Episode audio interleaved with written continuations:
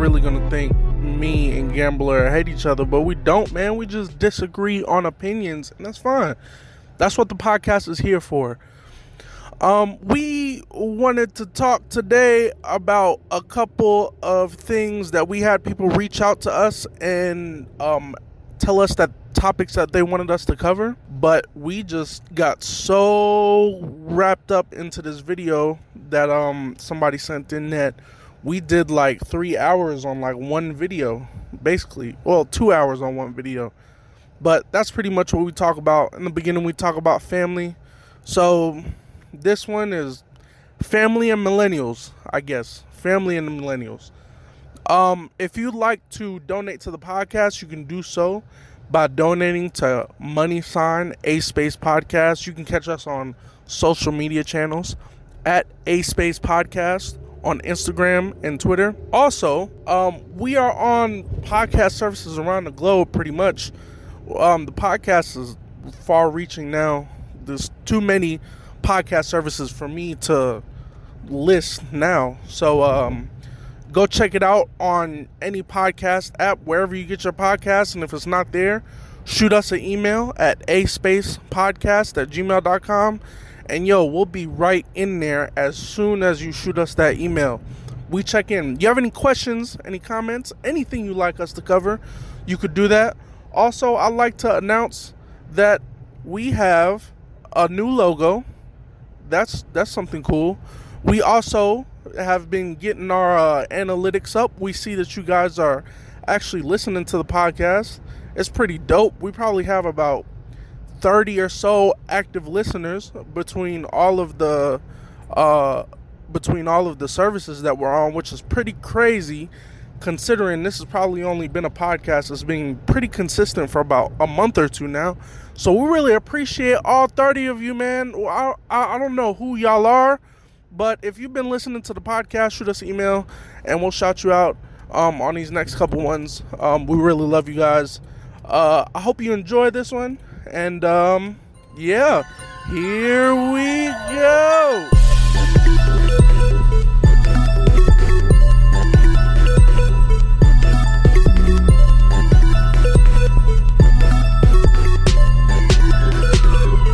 So what I actually did was I created a, a, a, a, a mic troubles. Mic I created troubles? a um I created a Facebook group, and I invited a bunch of people to join the Facebook group, Mm-hmm. and I put out a public um Announcement. call for Oh. people that dis- to give topics that they would like to discuss. Mm-hmm. So that video, among others, was uh was that video was one topic among Many. several to be asked. Um, We covered. Okay. yeah, yeah. So let's pull up this video while we talk about our days Oh man. or our weeks, man, because we haven't some extra alcohol. we haven't been uh we haven't been recording here within the past two weeks just because Yeah, week of and a half. week and a half just because of uh Life. life uh Yo, You know. you know? holidays thanksgiving was coming up we were both with our respective families blood families chosen families Oh, uh, can we sidebar about this bullshit real quick? Because I need to drop some shit. having having all types of fun. So we hope everybody that listened, we hope at Thanksgiving you stuffed yourselves in remembrance of all the Indians slain during the procurement of this great country that was built on the blood, sweat, and tears of indigenous and exported people. Okay. Clever. Good use of that uh, motif in there. Right. So I actually follow I actually follow a page Mm. on um YouTube where a couple talks about, you know, just their day and stuff like that. And I actually asked them to um talk about this in one of their next videos. How do they feel about celebrating Thanksgiving? Because honestly, What, like if you think about it, if you're sitting at the table eating your turkey and your cranberry sauce and your mac and cheese and your decadent, juice. yo, decadent, loaded mashed potatoes. and you think about how the colonizers and the indigenous people of America sat at one table one day to eat the exact same meal, and then the next day killed each other. so I actually want to put out this question to everybody listening to the podcast. Lord. How do you feel celebrating Thanksgiving? Yeah, Do let us know about Thanksgiving in the comment section. Do you agree? emails. Do you agree with the holiday of Thanksgiving and do you celebrate it with your family? And do you think that you should celebrate it with your family? Let us know. Hit us up on the uh, socials, on the emails. If it's hilarious, we'll actually read it out for you. Yeah. Um, if it makes me laugh, then that's a uh, that's a pretty good sign of good, dark, sarcastic, dry humor. If it makes me laugh, I'll Oh, read it out for you. I'm just twisted. That's all I can tell people. oh man. Um, Don't be twisted. but no, so. I wanted to drop some shit about family before we get into the nitty gritty of this stuff Yeah. because this is the time of year. Pardon me. We got the the burps from this wonderful cider. We get before we get into the nitty gritty. I want to drop some knowledge about family that I think people have a misconception on. And feel free to lay down your own thoughts, Nimbus. But for me, family is a choice. And a lot of things in this world will tell you that it's not blood relationships, relationships dictated by paper and ink, rubber stamped by government, wherever you live, will tell you that you're related to this person because they said they are and they were in this world before you and therefore that they know you're related to them.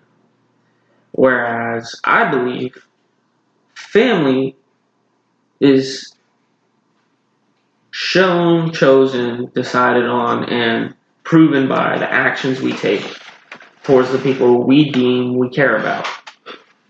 And so, and this is a thing I have a this is a pet peeve for me, especially when it comes to talking about family. Because when I take my family out, or when I'm out with my family, and I have to introduce somebody as my brother, my sister, or my aunt, my uncle, and they go, "Oh, really? That's your uncle? Really?" As if to somehow automatically know or question the fact that my statement is somehow false when I tell you my relationship with the individual. Now, granted, if it's Halloween or April Fools, I could be fucking with you. I could be fucking with you. It is in my grain. Sometimes I'm just gonna fuck with you for fun. But if you don't know me like that, if you're the average person at the mall, at the auto shop, at the gas station, at a bar, and I go, this is my family. Whatever the relationship is. And you sit there and you go, Are you are you really? And I go, Yeah. And then my family member walks away and you you come back to me. It's like, so that's your uncle? That's your brother? All I want to do is reach across the fucking bar and drag your ass out of there by your fucking throat. Well, why? What do, what do you feel about I that? take makes you angry? incredible offense that you would assume to know my life better than I know my life. I come to wherever the fuck I'm at and say, This is my family. I've known you. I'm a regular at your establishment, presumably. I do go out and I drink a lot. I'm a regular at your establishment, or I'm in your establishment for the first time. I say, This is my family member. Make sure you take care of them no matter what. And then you sit there and you question me. And this is not something that is a, a thing for strangers either. This is something that I've come across within family boundaries. Because as I said, I believe family is a choice. Other people within my family that I choose as my family do not believe family is a choice. Certain people in my family say it's about blood family, or certain people in my family say that there's a difference between blood family and family from another family, or family from another mother, or another father, whatever. To me, it stops at the word family. I don't care if I don't know you from Tom, Dick, or Harry, or where you come from. If I say you're my family, I mean that. I don't throw that around lightly. When I say you're my family, I mean I would take a bullet for you or anybody else that you love. Because that person that you love, even if I don't know them, means enough to you for you to say that you love them. That's good enough for me. That's what family is to me. It's a commitment, it's an action, it's a set of choices I continuously make every day when I wake up. And I go, that person is worth the salt of the earth. They're Mhm. worth everything that I have in my life. And I would give it away if it meant saving theirs. That's Yeah. family. It's not a rubber stamp ink statement on a piece of paper. It's not the blood that moves in your veins. I've met people, I've known people. It doesn't matter if they're blood related for seven generations. They don't care. Right. I've met mm-hmm. mothers that have disowned their children. I've met fathers that care so little for their children that they abuse them and they accost them. So when you tell me that it's all about blood, or when you say that families, blood families, different than family, Yeah. that's bullshit to me. That's a caveat and excuse I refuse to accept. And so it bugs me when I tell people, especially this time of year, it grits in my teeth and like my molars, like when you grind your teeth and you can feel like little grains of sand. Mm-hmm. That's what I feel like. I wake up in the morning with my jaw hurts because I've been grinding my teeth because my subconscious is chewing on it, and I'm like, I fucking hate that shit. Yeah. My family is my family. My words are my own. I don't throw that around lightly. And if I tell you that's what it is, that's what it is. You don't get to tell me that you can prove me wrong. Mm-hmm. It's my judgment. Live with it or move on. I get you. I, I feel like a lot of people got to get over their tribalism, their uh, clan mindset. My house. This is this is my clan. This is my house. This is my crest. I gotta protect it. I gotta. Uh, I have to um, just be in my own house in my own square. Now, this is not to minimize the fact that if you are a provider in your family that you should not provide for your family unit that's totally different. Your family unit and protect them from outsiders if you want to use that quoted term. Um but this is to say that like uh we will probably have to be more accepting of growing deeper connections with people outside outside of our clan or our house, however you want to call it, however people group themselves or whatever academia wants to put a word on it. I would for. call it your day to day household. There you go, your household. Your day to day household. You got to get outside of your household and try to make meaningful, deep connections with other people, and then you can probably consider those other people family because that'll probably be one of the things that drive us to becoming a more caring world. You know what I'm saying? Like, Mhm.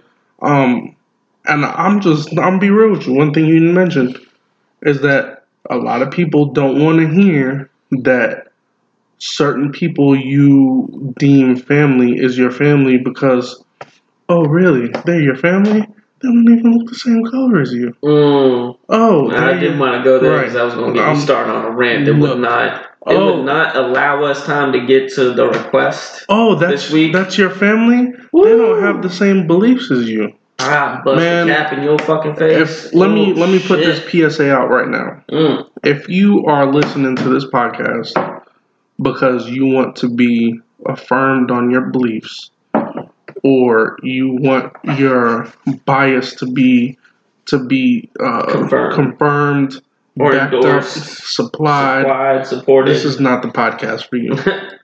If on. you think we're engaged in groupthink or Mob we're- mentality. we're engaged in mob mentality or any type of endorsement by any wing of government or political organizations, this is not the podcast for you. Bye bye. I would like to like kind of say that this podcast is probably like a series of thought experiments, right? Where we just non biasly approach different subjects, right? I mean, that's pretty much how I'm gonna go about it. But I mean, going back to our thing on family is that, yeah, I mean, like, it, it it's crazy. Yeah, I mean, you learn and, how to- Nimbus, you and I have been what I would consider, for me, mm-hmm. by my measure of the world, you and I have been brothers a decade now. Yeah. And that is not something easily earned for me. Um, as my wife would tell you.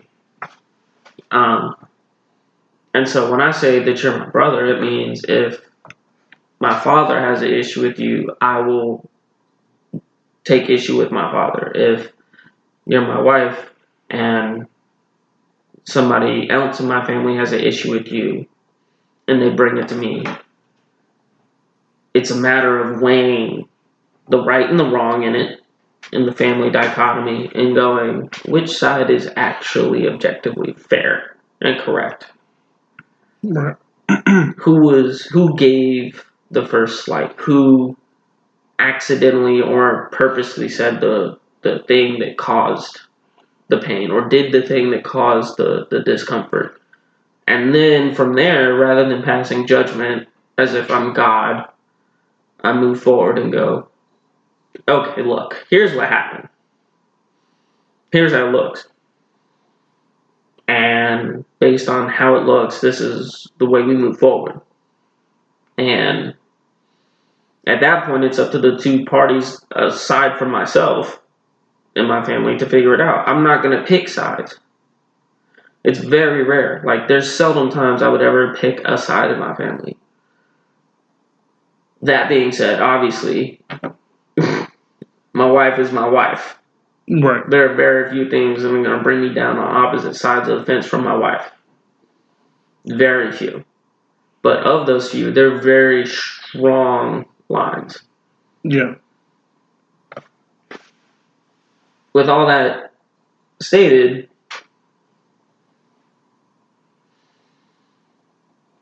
when when you choose to set out in, in this world that dictates family more or less based on blood relationship and ink and stamp, hmm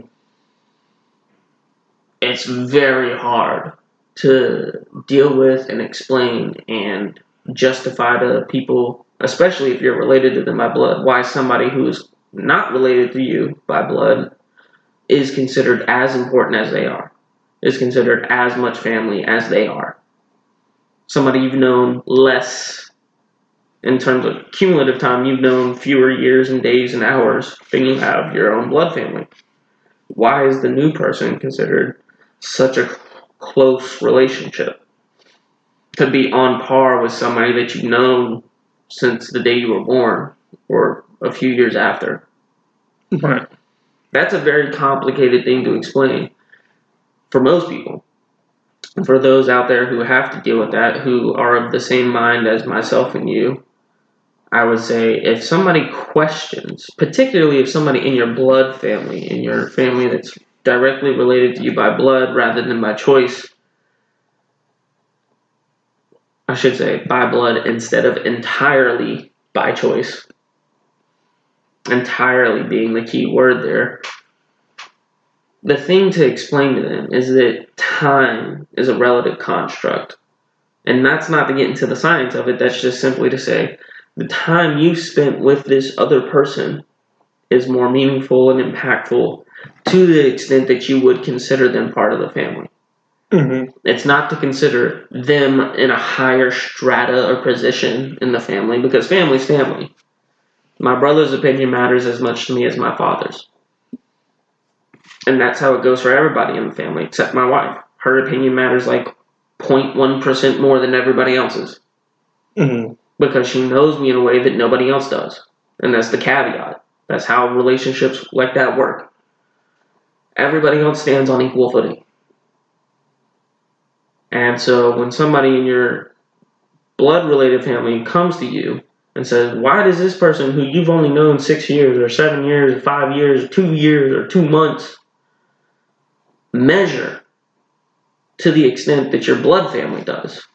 Why are you inviting them to Thanksgiving or Christmas or your birthday or your wedding? Why are they your best man? You look at them and you tell your your family that's questioning you, you go, I would not question your relationship with me. Why do you question my relationship with that person? You ask them that question, and nine times out of ten, they can't give you an answer. And if they do answer you, it's usually with another question that's founded on sand, soft ground. They go, Well, it doesn't make sense. So you go, Why? Why doesn't it make sense? Why does it not make sense to you? Is it because you're not me? And you don't know them the way I do? Because, yeah, that makes total sense. You don't know them the way I do. Therefore, you don't get to decide if they are or are not family worthy. That's my decision as the person that names them family. That's that's that's how it goes from the get go. That's why it's called a choice. Mm. And then you and your family get to move forward with that. And if the person you've labeled family proves to you that they are not family, that's a bridge you have to cross when you get there. Right. We do the same thing with family sometimes. It's ridiculous. Blood family. Yeah, we do the same thing. We're, we're family is family. People go years, lifetimes without talking to each other, despite being related by blood. Right. So don't sit there and let people pretend that the measure of the way you came into this world is the measure of the way you will go out. Because it's not true. Now, I've seen people from sunup to sundown abandon and pick up people that they have no relationship to and every relationship to. Right. All moral and ethical responsibility absolved, and all moral and ethical responsibility picked up by somebody who shouldn't have. I've seen it over and over and over again. Anyways, that is my message for this holiday. This seasonal greeting, if you will. Yes. For those out there listening, if you feel, Yes, Sensei. if you feel somebody out there in your life is worthy of being entitled to your family, show them, tell them, stand up with them, reach out to them and pull them into the circle. Say, you can come to my Christmas, you can come to my Hanukkah, my Kwanzaa, my Thanksgiving, whatever holiday. You can come and be in my family circle at this most valuable and important time that we spend all year planning. Right. I will make acceptance for you. And if somebody in that circle has an issue with it, I will stand with you. Make that judgment call for yourself. But if you make it, make sure you honor it. Right. Don't sit around here and run around telling people somebody's worth some shit that they ain't worth. Exactly. Build deep relationships. Yeah, I'm not telling you to invite your girlfriend you met two days ago to your fucking Christmas. Okay? Yeah. no. But I'm saying maybe the best man that you ain't talked to in four years at your wedding deserves a Christmas invite. There you go. Maybe. Unless they're dead, in which case, drop a six pack on the grave. I mean, I'm not dead, but you can drop a six pack on my front doorstep. That's okay. It, it, it's Well, we're going to be together at Christmas, so. Unfortunately, my wife was not able to get the, the day after Christmas off, so we're not going to be able to travel. oh, okay. And I love my family upstate, hmm but I'm not going to get off work Catch and this. drive up the 22nd and then have to drive back down 85 or US 1 on the day of Christmas. Catch this. Fuck I work that. a half a day on Christmas Eve.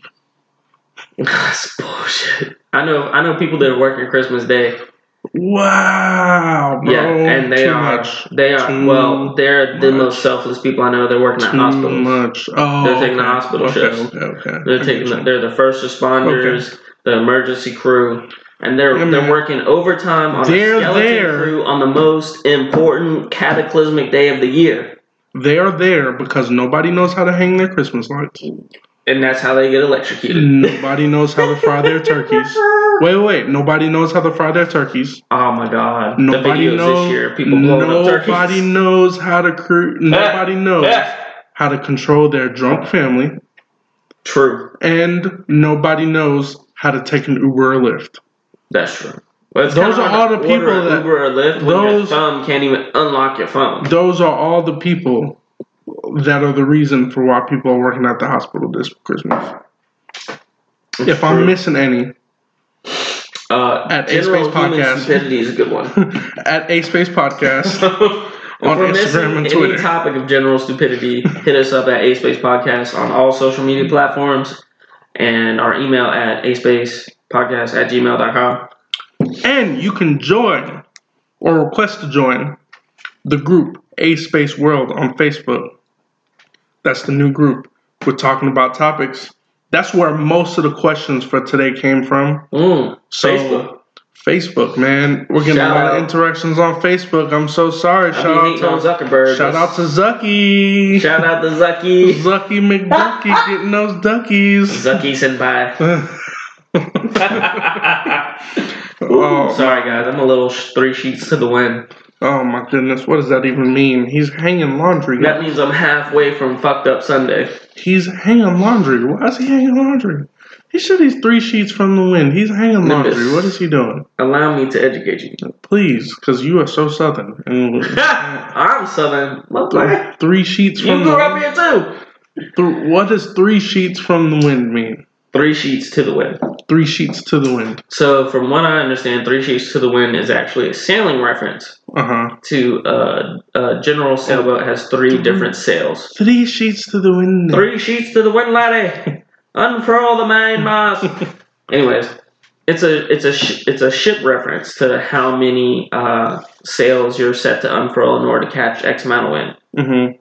So if the wind is favorable, it's behind you, it's blowing towards the front of your ship. Mm-hmm. I'm not going to get into the whole ship lingo. If it's blowing towards the front of your ship from behind you, you want all of your sails unfurled. And you have generally on a on a general sailboat, you have th- three main sheets.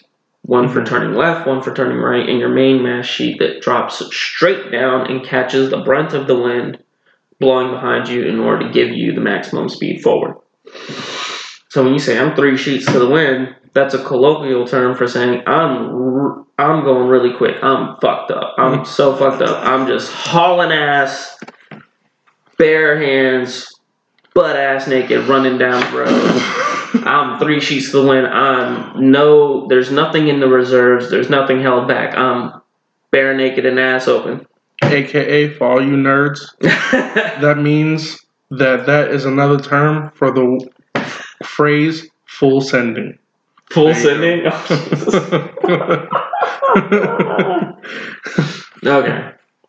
That's actually my favorite gaming term. I'm like full sending. Oh, that's Full favorite. sending. I've never Yeah. used that in a game. You've never used that in the game, No. bro. Full send. I'm going full send. It's just You know what I have used in the that, game? what. What does that mean? The one thing that always so I I you and I have been growing up with games for a lifetime and There's a whole gaming whole- lingo, bro. Okay, there is. There's We're gonna talk gaming- about- there's so like We have like, so much to talk about urban this dictionary there's the slang dictionary there's like gangbanger dictionary. There's a gamer dictionary out there for gamer slang that has evolved and added on over the years and some things have multiple meanings and one thing has very a lot of different ways of saying it whatever. My favorite one that has stopped every every time I use this. I swear to God, hand on my grandmother's grave. Every time I use this freaking phrase, it stops all arguments, all toxicity, all screaming and yelling over the mics. Pardon me. All screaming and yelling over the mics. All keyboard warriors flaming their keyboards in all caps. That's toxic. No, It's so toxic, but the the phrase I no. I'll talk about that's the phrase. No. Playing. I wish I wish it was that because that'd be speaking truth to power. Hmm. But no, what it is is you just like you type or you scream out in the chat. For Narnia! Sorry, headphone warning. Super late. That was that's super late. Let's- it's okay. They'll appreciate it. Oh my goodness. so you If you're listening scream to out. podcast, rewind it one minute, and this will be your warning. Okay. Splice that in. No, so you scream out for Narnia. Uh-huh. For those of you who are not book nerds, for Narnia is a refer- reference to the book series Narnia, and the uh, main protagonists always shout for Narnia before they go into battle. because every battle is always about the salvation of the world. Anyways, so you motherfuckers being toxic as shit, you just type that shit in all caps 10 times. Cuts everything down. they could be arguing about politics, religion, hair, the way you're so gonna go about winning the game, it doesn't matter. you type that shit out and somebody's gonna go, That's toxic. somebody will go, that's toxic. but somebody else will go, and for Aslan. Oh my goodness. It never fails. So for Aslan, for those of you who don't know, is the reciprocating call. When you shout out for Narnia, you go, and for Aslan, who's the uh, the pater familias in the series, basically, who's the motif. He's a lion with sentience, leads all the armies of good. He's the pater familias symbol in the story who teaches the protagonist how to do right from wrong and how to go about the world. So you always say for Narnia and for Aslan because Aslan is the pater familias. And when you shout that out, okay, I should say that's the second best thing you should say. I have to edit myself here. That's the second best thing you say is for Narnia. And then somebody's gonna go for Aslan. The first thing, the best thing you can say Headphone warning. headphone warning here. I gotta clear my throat. Leroy Jenkins.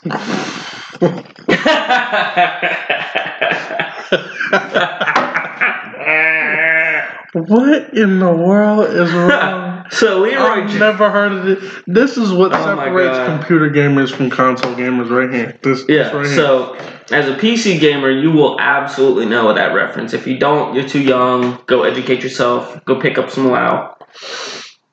Leroy Jenkins was a, a player in the midst of this huge clan world world scale fight in World of Warcraft years ago.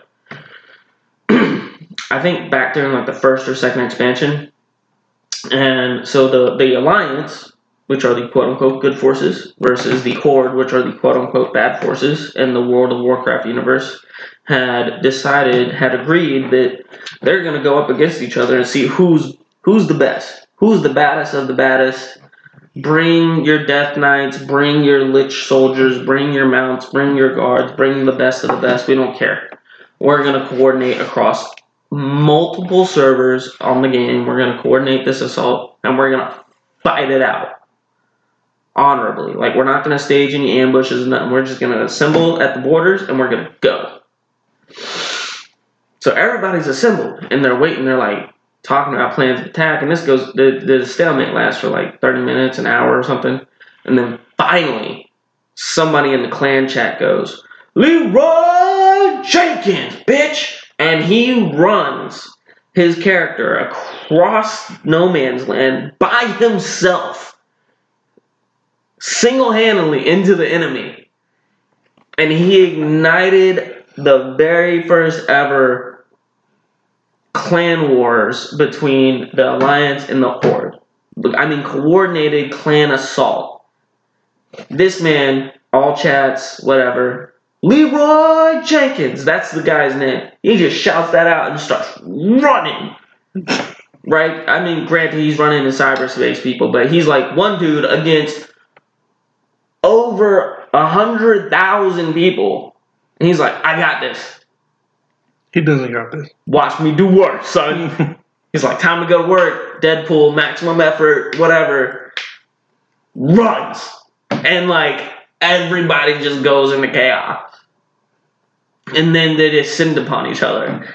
And I'm probably exaggerating it a bit, but I'm pretty sure the raid, the, the fight lasted for like 24, 48 hours. Because there were so many people by the time the first round of people respawned, like only two or three waves of people had died. And so Okay, you just have wait. this cycle of debauchery and death and Pause. destruction across WoW. Speaking of respawn, imagine if every single Apex player dropped into one lobby Oh, Jesus Christ. and played all together. That There aren't enough skins in the lobby. There aren't enough skins. Shut up. Stop it. Yo, shout out to Respawn Entertainment who like totally was supposed Oh. to release something and then like you ruined my messed up at the last minute. Fuck you, Nimbus. You ruined the whole shtick in the epic build up, and people are gonna be like, oh, "What's Leroy?" Let me go type that in. And they're like, "Wait a minute, wait, Shout wait." out to What Infinity Apex? Ward. You're like, "What about Apex?" I heard Apex. Stop. Shout out to COD, bro. rewind. Must listen into Apex. Fuck Leroy Jenkins. Fuck you, Nimbus. Shout out to COD. Shout out to COD. COD's doing right. Yeah, they're doing How's it. this turned into a six race from Sunday? I don't know how. Ah, sorry. we should get back. We on got to get back on topic. We gonna we gonna do the We six race from Sundays on Friday. This we- Friday. we this should- Friday. I'm off. Huh, this Friday. This Friday. We'll we'll see. We'll Well, see. I'll bring Lenny over. So we will see. we'll bring we'll we'll bring the wives out. That Okay. sounds so patriarchal. We will let the wives off their chains. We will bring the wives out so they can commune together. Oh my god, we're going to hell. Look, you started She's it. gonna fucking have my head on a stick. If I'm dead Look. by Friday, you know what? I thought you thought she was gonna have your head on a stick when you said that her her voice matters more. 0.1 percent. I was like, bro, I can't wait till she hears that 0.1 percent. Oh no, when she hears that, she's like, "What?" I'm like, "Babe, everybody else is like zero, and you're point one. It'll be fine." And she'll be like, "Oh, at least I matter." man, Although now I'm gonna have to figure out a way to rephrase it because I you need put it a, out here. So you gotta have a solid like five percent, bro. It's 0.1 percent. you know what solid that I got. Oh, come on. Okay. Oh, Oh, Anyways, So let's get back on task. back on task. Let's So- let's talk about let's talk about some stuff that we got that people want us to We gotta drop the. Stitcher, right? Huh? We gotta drop Stitcher too. Oh yeah. Yeah, well, so- okay, so- we can do that at the break. We can. Okay, we'll do it at the break. So we'll, we'll give Stitcher the break. Yeah. Right, for right now, let's get into the nitty gritty of the request this week. Thank you guys for finally sending something into us, requesting. We're happy to cover it. Thank you guys so much for the activity. So, we got a uh, request to respond um, to a specific topic. This is called the millennial question. The millennial question Yeah, the millennial Question video. which basically it's a video the video sent to us rather addressing this topic was by simon sinek. Yeah. and his uh, response to somebody asking him the millennial question or rather asking him what's the number one thing you always have to talk about? And simon sinek says well it's almost inevitable that no matter how many speeches i give no matter how many talks i give somebody always asks me about the millennial question, and that is addressing the the modern day era, the new generation issue of the workforce and the new generation or the primary generation in the workforce these days, which is considered the millennial generation. And for those of you who do not know, the millennial generation was basically starts in about 1984 a generation covers approximately 20 years, give or take certain social strata. Um, and so, so from like 1984 to about 2004, the millennial generation.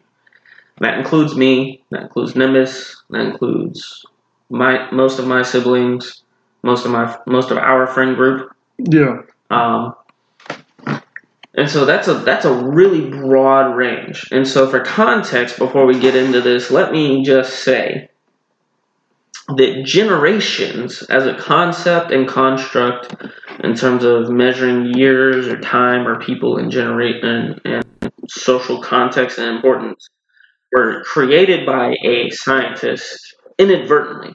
It was not intentional. It was not the scientist's intent to use the term generation as an accurate measurement of group thought or as a measurement of any kind. The scientist who's inadvertently accredited with creating the term gen- generations was presenting in his uh, explanation for his thesis at a time and he was the the scientist was struggling to find a way to communicate uh, the dif- the time differential between certain social certain impacts and the me- the mental and psychological, social cultural impacts of certain historical events, right? So for us as millennials, one of the most impactful things ever to occur is 9/11 Mm-hmm. versus people who were born in 1960s or 1950s. One of the most important things ever to happen is the moon landing in 1969 and Nixon's impeachment. Mm-hmm. right? Which establishes an entire precedent of how we vote, how we think about politics. Those that generation gave birth to us as millennials, and that affects how we see politics and how we interpret the government and how we interact with the government, along with things like the Vietnam War, um, the huge plethora of uh, soul music and its culmination, and rock and roll in that era as well. Um, these things are what these are the cultural impact centers that inform a generation's quote unquote mental characteristics, as the scientist would say who presented this. And when he was trying to uh, uh, explicate the differences between generations, he was struggling to come up with a term that would clearly define uh, areas of impact right? Because everything has a bell curve to it. Where it starts, where it peaks, where it ends, where is the impact most impactful.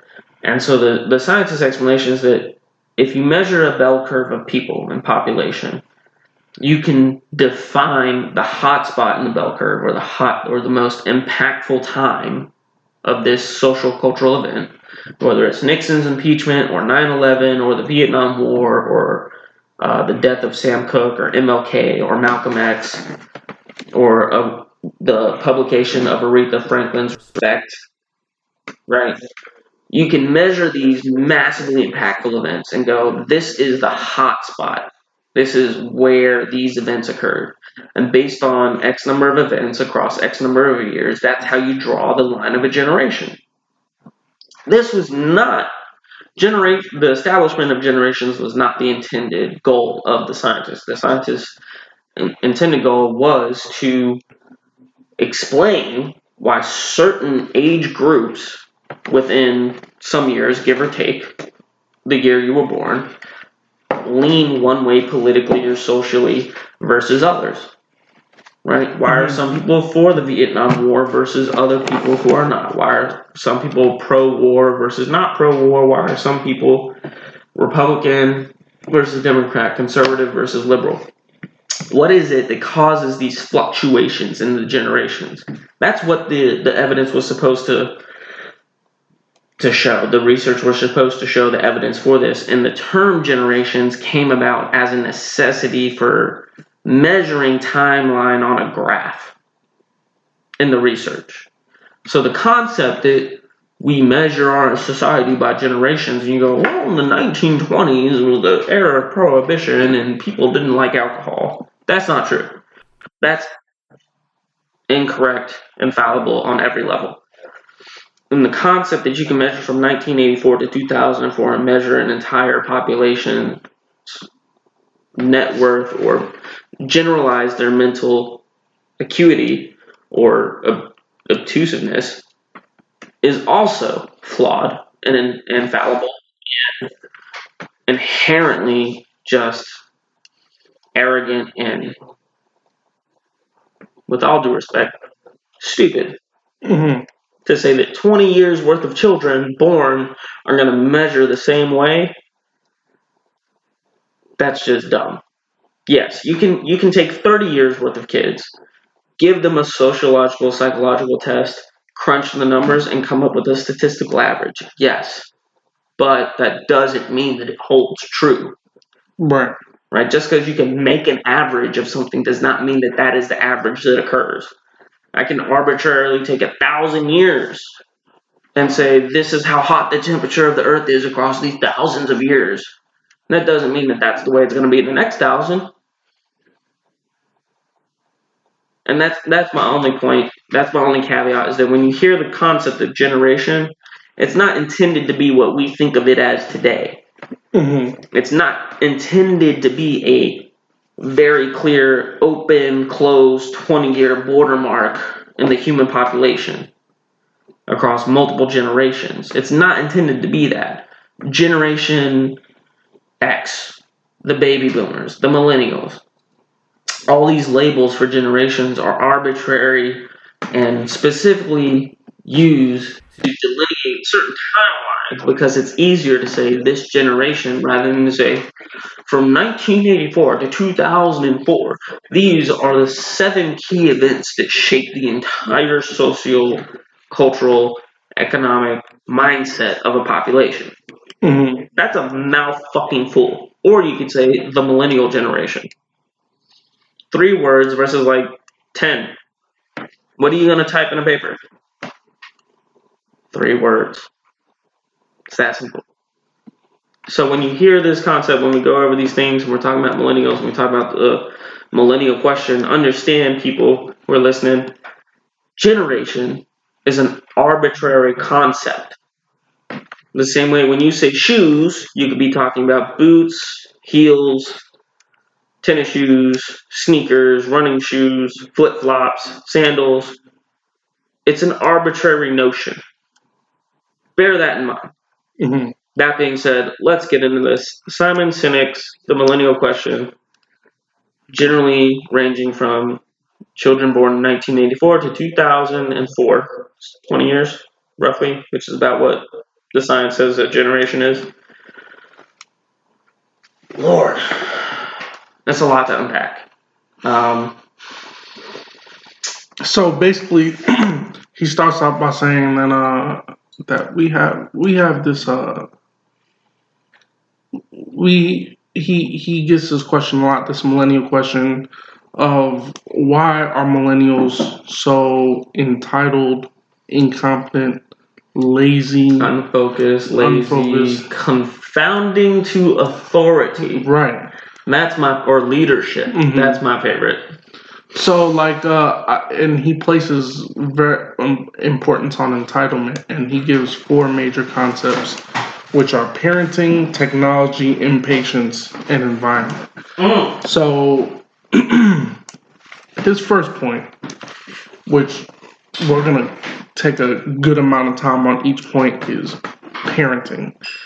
Um, he argues that a lot of us millennials, and I say us because I'm like what 90s, you're like what 90s too. I'm A a, lot of us- 93 kid. A lot of us grew up. My brother, bless his soul, is 92. Yeah. It's not a good kid. Sorry, bro. I mean, 94 a year Pac died. You don't you can't.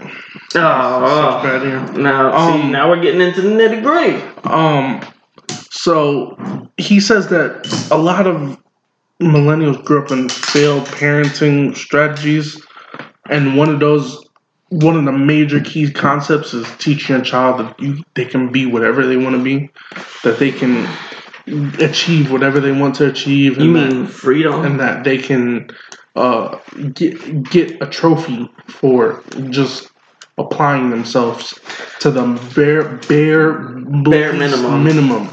so this what they need is this do. is the main. and what what we learn or unlearn what we learn is the inability to uh, reach a maximum or full potential or what we unlearn is the ability to compete and to be able to realize that we're all on different levels, right? So, like you said, on Thanksgiving, when you are around specific people, not everybody's on the same wavelength. You know what I'm saying? Like, Oh yeah. not everybody's thinking the same way. Not everybody's yeah, talking the same the way. same subjects. You want some Exactly. Yeah, sure. Okay. So, so that's what that's what we unlearn. We unlearn that ability to recognize that, Just like, um, I mean, Let's go with that. I'm good. not sure if you're gonna like it all. so we we uh we don't recognize that like some people have to work harder than others like your metabolism right is Mhm. like way faster than mine but I grow muscle like crazy. You grow muscle faster than your regular person too. Yeah, but, But not my muscle quick. growth in my upper body is like Yeah, crazy. yeah. So like I have to work hard at working out because Yeah, my you're like metabolism runs slow. But you're you have to like you don't have to work that fast because it's your like, if I go hard for a week, I make like three weeks worth of gains. right. Your metabolism runs As long as. I'm not like not working out for a year. So this is what happens with millennials. We're all told, look, we you all can work out and you all can be skinny, you all can be fit.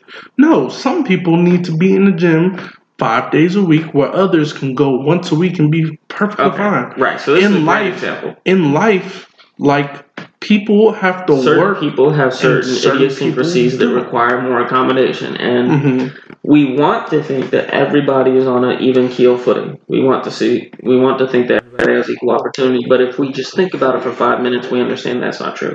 Mhm. Some people don't read as fast as others, and it's not because they're not intelligent. It's because some people have dyslexia, and dyslexia affects numbers, letters. Sometimes people with dyslexia are incredibly smart, and they make one clerical error, and it holds them back for an hour on a single math equation because they don't realize they're swapping two numbers around in a mathematical equation, and they're stuck on that problem for an hour. That happens. It happens on everything. It happens every day. Certain people have certain predispositions.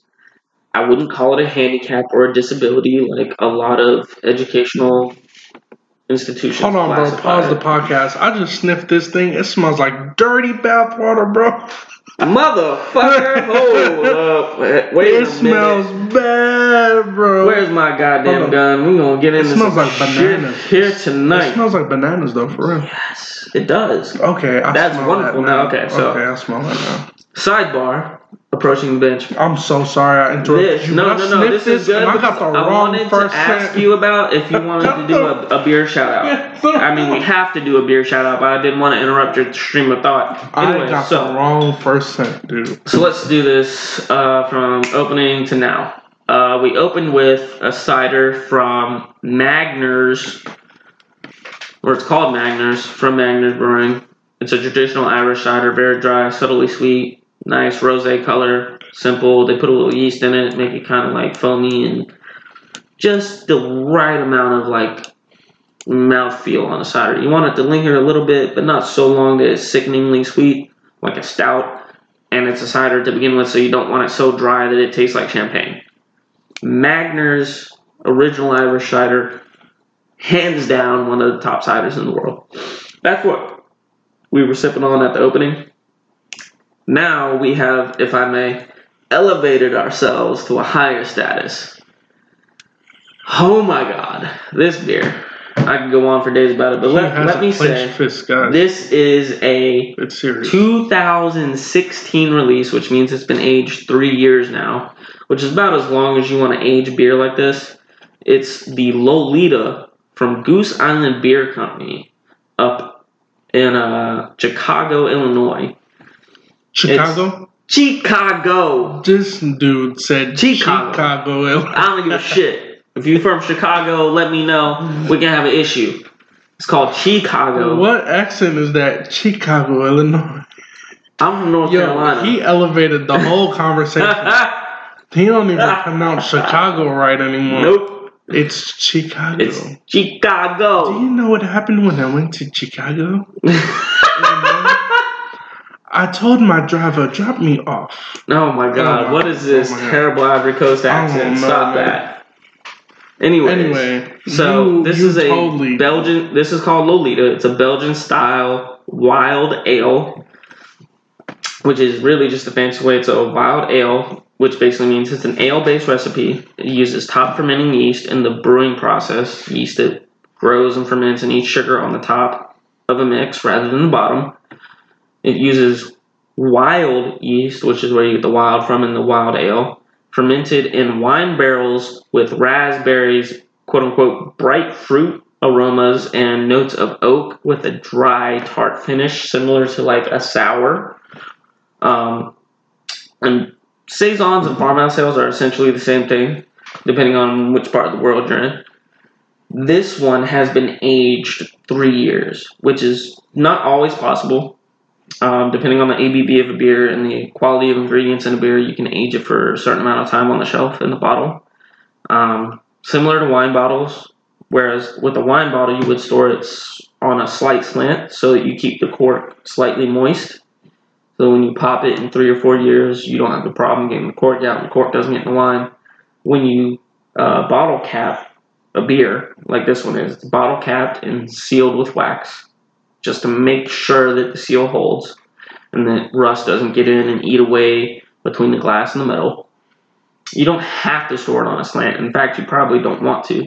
You want to store it standing straight up in a very cool environment, similar to a wine cellar. Not super cold. Like you don't want to sit at like 34 degrees for three years because then you're going to get ice crystals in it. Um, but this beer is particularly good. Goose Island's a wonderful brewing company. They do really good stuff, and this particular beer itself is considered one of the best farmhouse ales in the states. Now, the bottle we're drinking has been aged for about three and a half, almost four years now, which is about as long as you want to let something as with this alcohol by volume sit. Um, if it's something, it's around your typical average wine proof. If it's just a little more alcoholic, like a low grade whiskey, you could let it sit a little longer before you want to drink it. But for this one, we want to really drink it this year. This is amazing. You picked up on the hints of banana, which are very common to farmhouse ales. It's a Belgian style, typically. considered a Belgian style. Pardon me. Yeah, and the banana, the skin tastes. So The skin smells. the banana is a common thing to Belgians, hmm along with cloves. Um, Mm. This time of year, you probably see seasonal spices like coriander or nutmeg thrown into a saison or any other seasonal beer.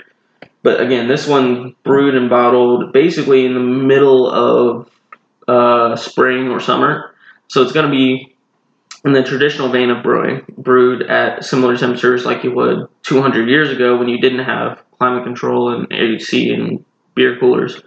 You might have a cellar, like a standing cellar built into the side of a mountain, hmm if you lived in Greece or something, um, or in a mountainous region where you keep it relatively cool, hmm but it would still be brewed at like atmospheric temperatures. and so it's going to have a lot of wild, crazy fermented taste to it because you're using wild yeast brought in by pollinators like bees, insects of various kinds. And then basically, all that yeast is going to be fermenting on top of all the natural crops that you grew. So for this beer, it's raspberries and other fruity notes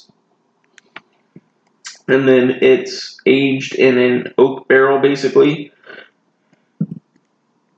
To give it a nice well-rounded body from what i understand. And then this bottle after it was bottled after that process has been aged three years so that gives it time right? And this is a misconception about beer. Sorry the sidebar so long people. This is a misconception about beer is that beer just doesn't age well and that's not true. Beer actually ages fabulously because beer only goes through as much filtration as you want it to.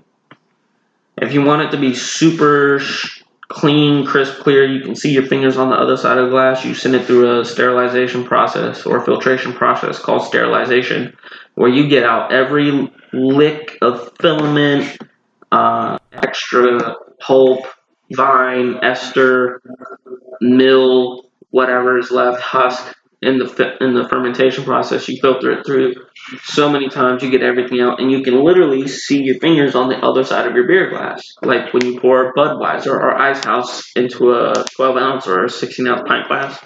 You hold it up to the light, you can see your fingers through it. You could take a picture on your phone, and it would, and you'd be able to see your fingers, right?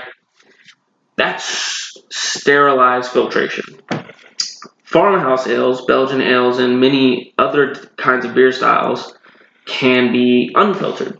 You don't have to send them through such an extreme filtration process that you get rid of what's called esters, remnants from the maturation and brewing and infusion processes right? You Mhm. leave them in the bottle. You leave the the yeast, the little bits of yeast left over, the little bits of fruit, um, which are typically referred to as esters. And over time, these little bits of extra will slowly add and give and take away from the beer as it ages Mhm. which is what makes an aged beer like this so valuable because you could have drinking this in 2016 and it would taste entirely different than what it tastes like right now. It would be reminiscent of the same thing. You'd get a little raspberry, a little wild sour taste, little bit of like uh, weedy saison Mhm. compared to this, which is almost like a farmhouse sour ale. It's like a Belgian sour now, and it is fucking phenomenal. There are very few people I know that have a bottle of this anymore. I mean, because it was Lolita is considered such a good beer, you don't want to let it sit and wait. You just want to drink it. So it's very rare to find a case or to find a bottle like this, and I was fortunate enough to get a case of it. Shout out to Nice. the unknown person because I can't bring it up yet.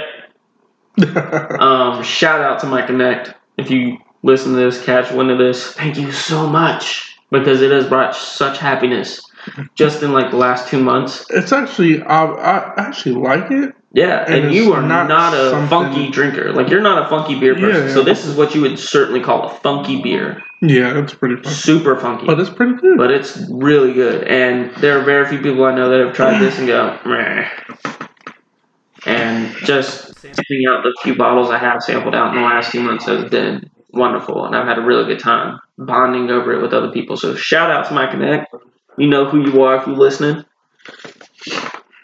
Next year, after I'm done drinking everything, I'll give you a shout out. there you go. I'll give you a name shout out, I should say. Anyways, sidebars over. Shout out to Goose Island Brewing Company for making the Lolita. Um, this is a 2016 release. I got a hundred and sixty dollar case of this stuff for forty bucks. Mm, You can't beat that not at all. with a mule. Okay, I don't know where that term comes from. Don't ask me.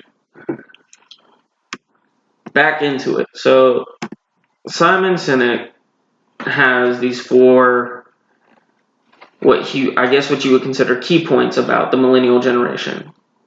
They're Yeah, by no means they're lacking like. certain parents. And let me let me say, by no hold on, hold on. By no means do we fully support Simon. Sinek. I don't know very much about oh him. yeah, we gotta put this out. But this this this uh this um this video was recommended to us and as we'll discuss today, there's some things in here that We're we probably agree with. There's some things in here that we probably don't agree with. Certainly not. So um but uh, either way, you can probably check the guy out at Yeah. Simon Sinek. And especially a So, shout out to you know. Simon Sinek and his Mhm. team because they are not like a bunch of people out here who are up in arms about IP. They are about getting their message out and they're happy to let us openly quote and source their material as Definitely. long as we make it explicitly queer queer clear. Sorry. explicitly Shut up, Nimbus.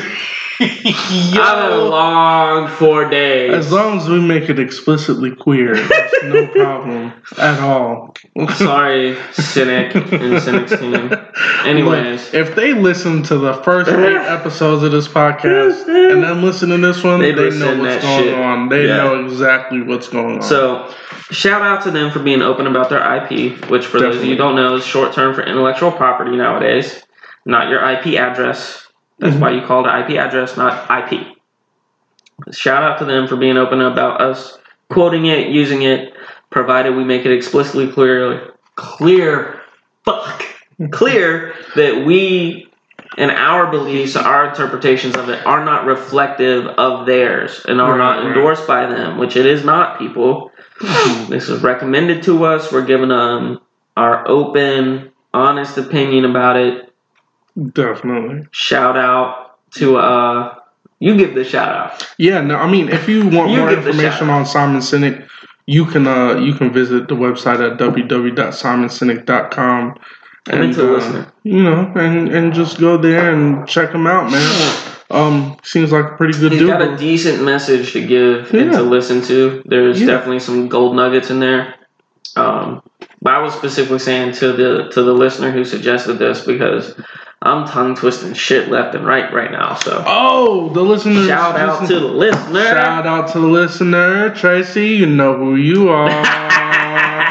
Shout out for for uh, recommending this video to us. And um, Shouts to Mac Daddy Tracy. there you go. All right. So, um, So getting back to the four main points, there's uh, his main four issues with or reasons for the the gap, if you will, the negative interpretation of the millennial generation. That's a lot of alliteration, but um, bum. Anyways, no, no. a Keep lot of his negative interpretation, uh, he feels the negative interpretation for our generation comes from uh, parenting, technology, impatience, and environmental factors. hmm So let's start at the top. What he first mentions is parenting. Specifically, the millennial generation has been subject to bad parenting or failed parenting skills or uh, tactics. And some of the examples he gives are getting, like, children being put into honors classes or getting into honors classes when they should not be, when they haven't tested into them, because parents have complained that their kid isn't in an honors course.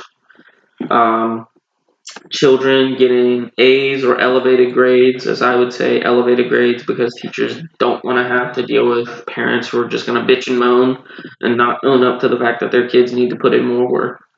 Um, and I must say, before we get into the third part of parenting, I must say those first two things are something I grew up experiencing firsthand in Mhm. the public, particularly in the public school system. As I went to public school my entire life, um, I went to a magnet school, which is technically considered a public school because it's a raffle to get in. You don't pay private tuition to get in. hmm Um, I was consistently put in honors courses. I consistently tested in the upper percentiles on benchmarks and, and of course testing and, and the grade testing. And mm, I would say about 70% of the people in my honors courses, especially when I got to high school, high school in particular, when I got into high school, had no business being in those courses. None. And for the classes that I was in standard for, which is very few and far between in my high school education, but for the classes I did end up in standard for, um, because of time slots and things like that, for the most people who were in standard courses could have been in honors courses if Mhm. the slots were available. They had the men- the mental set, they had the capability. When I was registered into a time slot for a standard course for that was in which I was supposed to be enrolled in honors, I would just have to do the honors coursework or the extra work an honor student would be expected to do versus everybody else in the class who is there for the t- standard slot time. I gotta say, these two points from uh, Simon Sinek are are really spot on, both in my personal lived experience and anecdotal evidence in my life. I can I can attest to that, and particularly in uh, post education communication with other teachers, teachers who are in uh, middle and high school level now, and and the research I've read in undergrad in terms of the education, how education is formed and what it's used for. Um, a lot of teachers feel that oh, there's a good amount of students that are in the wrong slot. Whether you're an honor student or a standard student or a remedial student, you're in the wrong slot for where you should be. Um, and I, you know, I have I have to say I've seen parents literally just wither down principals and teachers until they just concede to put that kid in the honors course. hmm I've seen it firsthand. Like I've witnessed it. It's not pretty and it's not fun, and unfortunately, these points stand true because it. And it's unfortunate because not because we're airing it out, but it's unfortunate that it's true because that means a lot of our generation has accolades that they're not supposed to have, which weakens the accolades of the people who are supposed to have them. hmm And that makes it harder on them to say, I'm justified. And it makes it harder on them to say, look at my evidence, look at my my iteration, my anecdotal evidence, and look at my resume and go and have faith. Because there are so many people out there who have a quote unquote similar resume who are lacking in the execution of those skills that they say that they have. Um, and I would say that he's he is certainly right based on all evidence that I've been privy to. That there are just kids out there or adults now who just don't have the skill set that they say that they have on paper. And the kids don't know not to say that, right? The kids don't know any better.